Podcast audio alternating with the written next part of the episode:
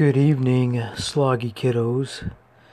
I think I got that little interlude to play, my little sound effects introduction. So, it is Christy's birthday today. I know you're not listening to this on Christy's birthday, but one more time, happy birthday, Chrissy Rowe. And Gideon, yours is next here real soon. And then, and barely six weeks later, Sonia Camille, you are having your birthday. Goody, goody, goody. Can't wait. I'll be home for Sonia's.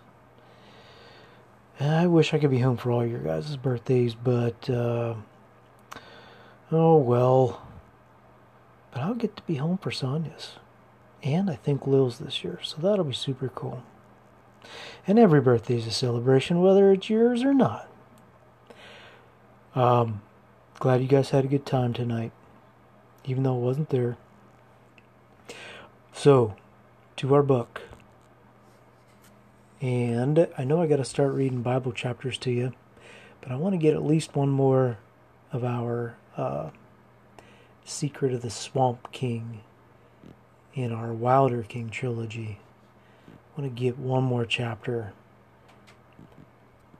We, last time we did chapter 6 and chapter 7. Chapter 6 was a home cooked meal, and the two river pirates floating their logs down the stream ate and stayed with the, uh, with, uh,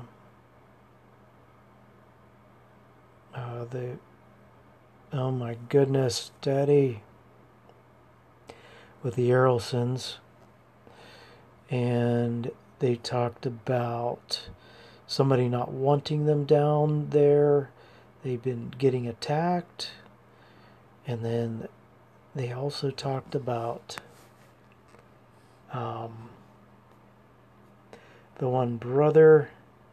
What was his name?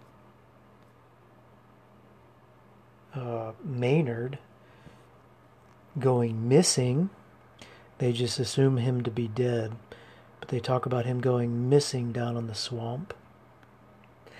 And then um, Aiden's dad just gets really upset about plume hunters, and I guess plume hunters are are just killing birds just for their feathers, and they're all getting sent over to uh, the Perthens so they can dress really fancy and think they're super cool and rich with these plumes sticking out of their hats and also in the bridles of their horses.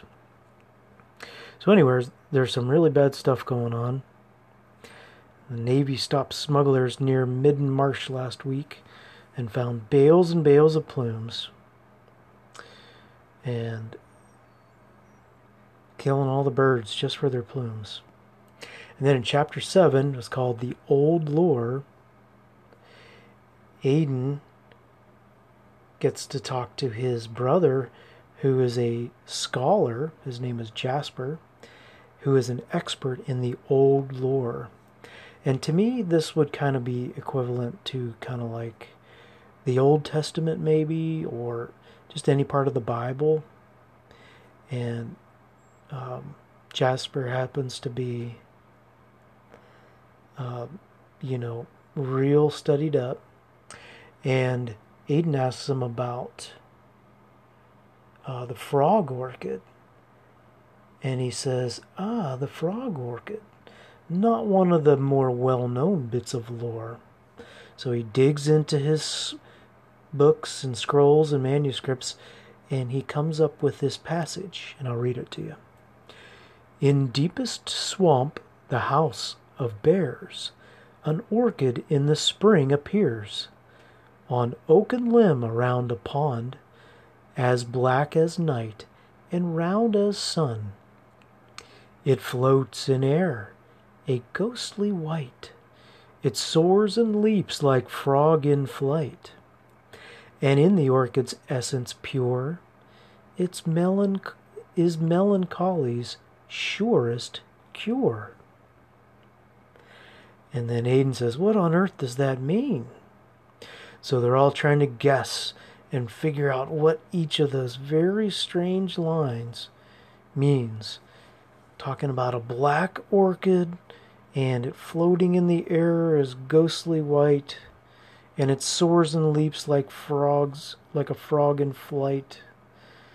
So Jasper doesn't know what it means. And, uh, anyways, Jasper and Aiden get to talking about Maynard, their lost brother. And, uh, said Maynard was also interested in the old lore and particularly about Feechie tales. And he said that Maynard really tried to um, tried harder to be a good son and a good brother. And he even took Aiden's place watching the sheep in the bottom pasture for a while. And it was like he was trying to make something up to you or to father. And Jasper said, I think that's part of the reason father has taken Maynard's death so hard. So maybe Maynard saw Feechie, or maybe, I don't know. Hopefully, it's not the last we've heard or seen of Maynard. Okay, so I'll get right to it. Chapter 8 is called River Run. The morning sky was still pink with the sun's first rays when the alligator hunters boarded their raft. A night's rest in real beds had rejuvenated them, and they were eager to take on the river again. Previous day's difficulties seemed a distant dream. Besides, they now had an extra raft hand. They had convinced Aiden to float with them to the Big Bend.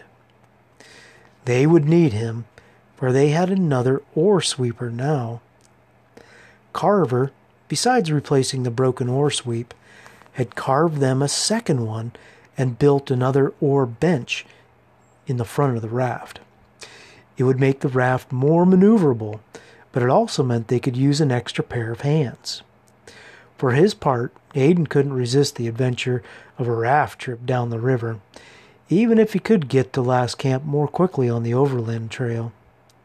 Besides, he liked the alligator hunters, and he preferred not to travel alone if he didn't have to. Errol rode down to the landing with Percy and Jasper to see his youngest son off. He didn't say much. The only smile he could muster looked tired and sad. Somehow he sensed that Aiden's journey was to be much more perilous than he had let on. When everything was in order, just before Aiden stepped onto the raft, Errol caught him by the tunic and enfolded him in his arms. The strength of his father's embrace nearly squeezed the breath out of Aiden. There was plenty of life left in the old man, despite his haggard, world weary appearance. That knowledge hardened Aiden and strengthened him for his journey. God go with you, Aiden, said Errol and be careful.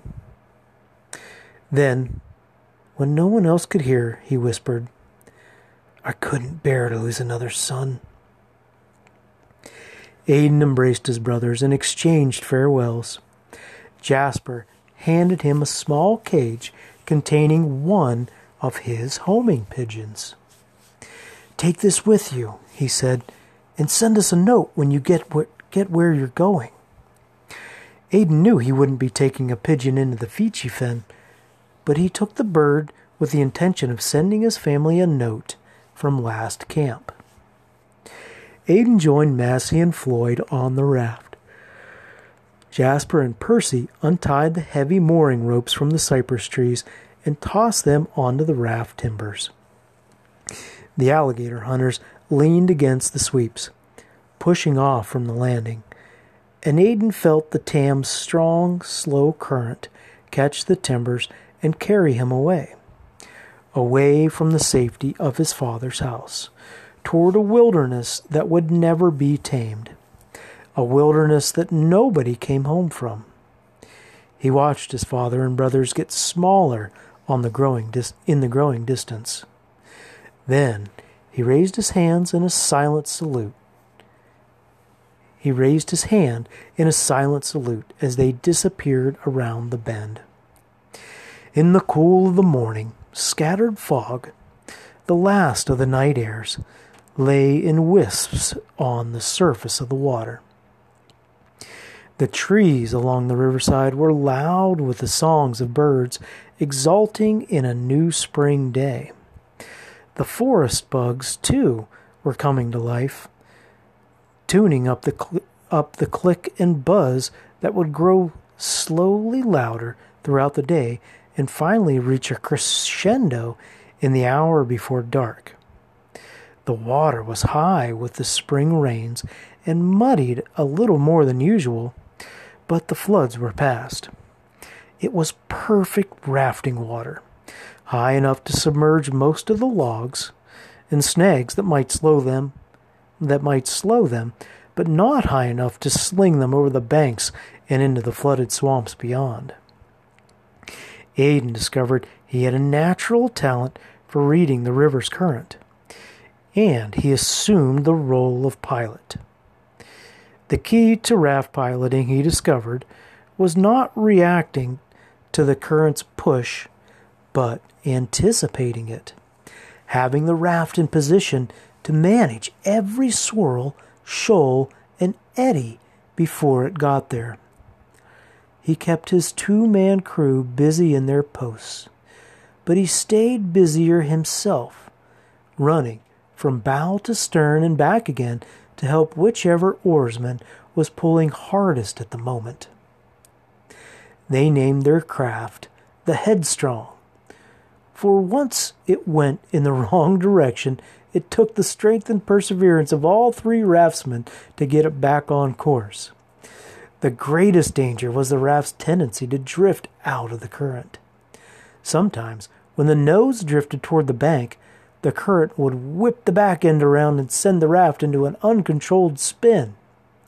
Other times, the raft might languish in the sluggish water near the river's edge, requiring great effort to get it moving again. But when they did it right, the river did most of the work for them. Aiden soon learned to keep the headstrong in the swiftest current, even in the river's sharpest, most treacherous turns. It was always tempting to pull into the slower water to take what would seem the safer route and avoid the inevitable bone jarring slam of the stern on the high outside bank as it swung around in the current. But a river bend was no place for shrinking back. Aiden adopted the old rafter's cry as they shot into the river bends. Keep to the current, boys, and let her slam. Even Massey and Floyd, it turned out, weren't bad at guiding a raft now that they could steer from either end.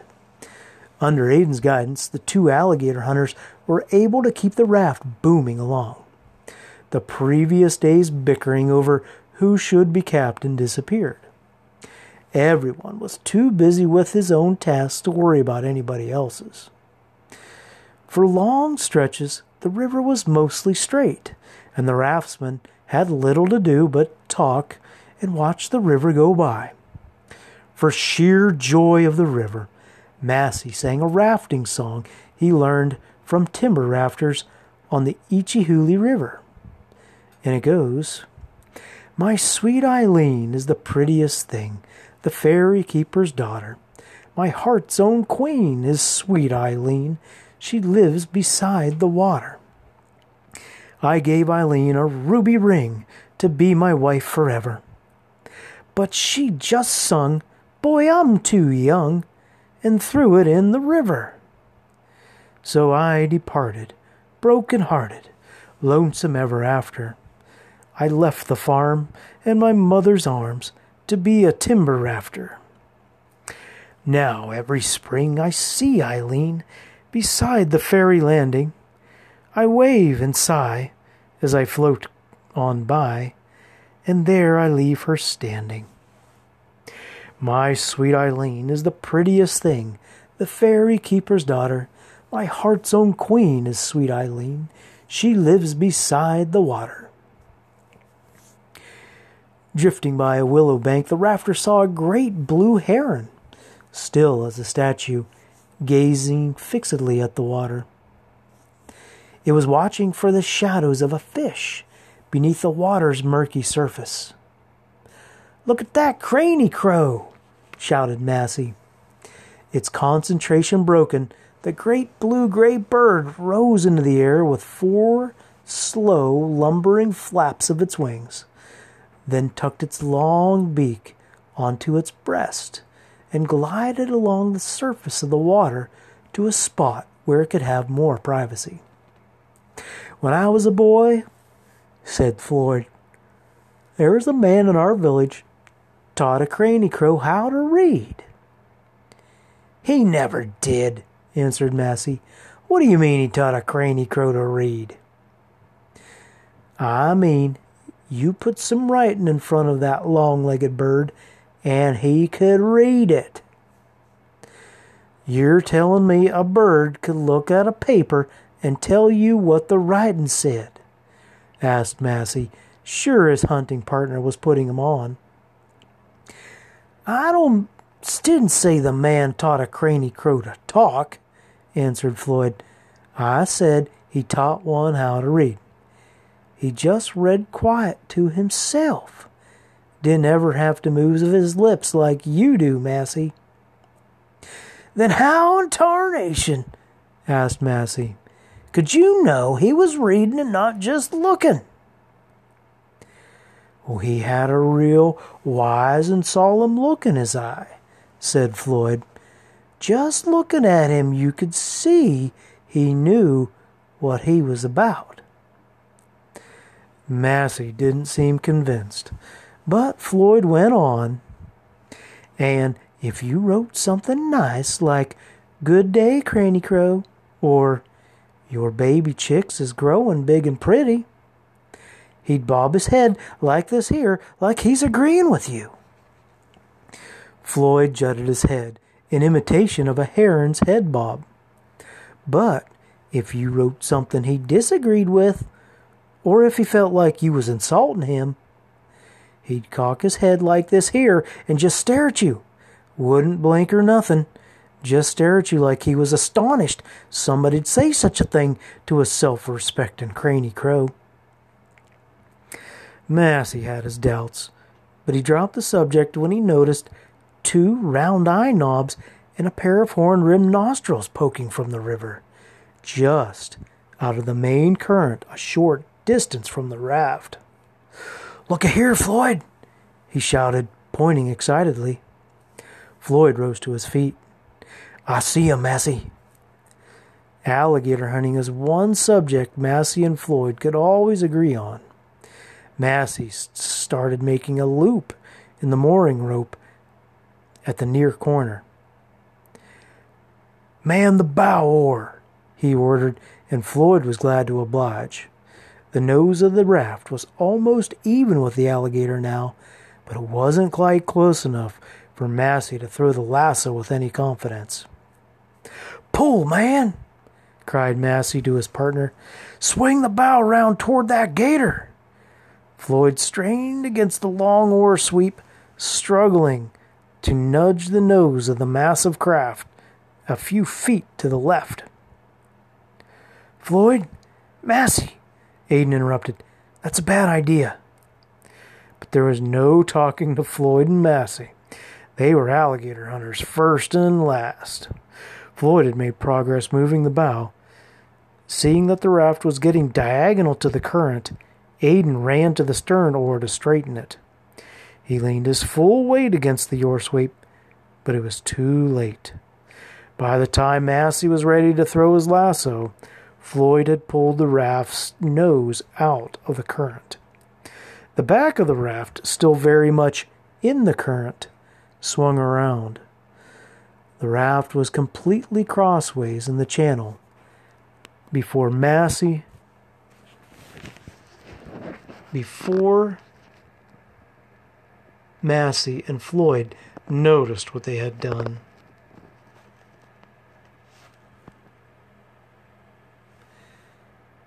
They pulled at the bow, and with everything they had, they pulled at the bow. I'm sorry, my the phone's doing something strange here. Let me start over again. The raft was completely crossways in the channel before Massey and Floyd noticed what they had done. They pulled at the bow with everything they had, but the raft was completely out of control. They were still spinning when the headstrong was swept into the narrows. The river was swift there, and twisted between high bluffs on either side.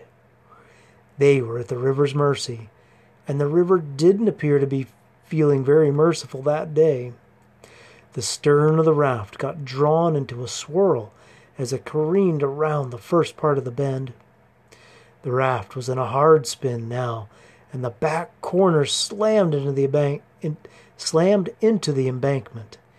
Aiden had lost his grip on the stern oar and the force of the collision threw him into the swirling water. Okay, kiddos. That is all I'm going to read tonight.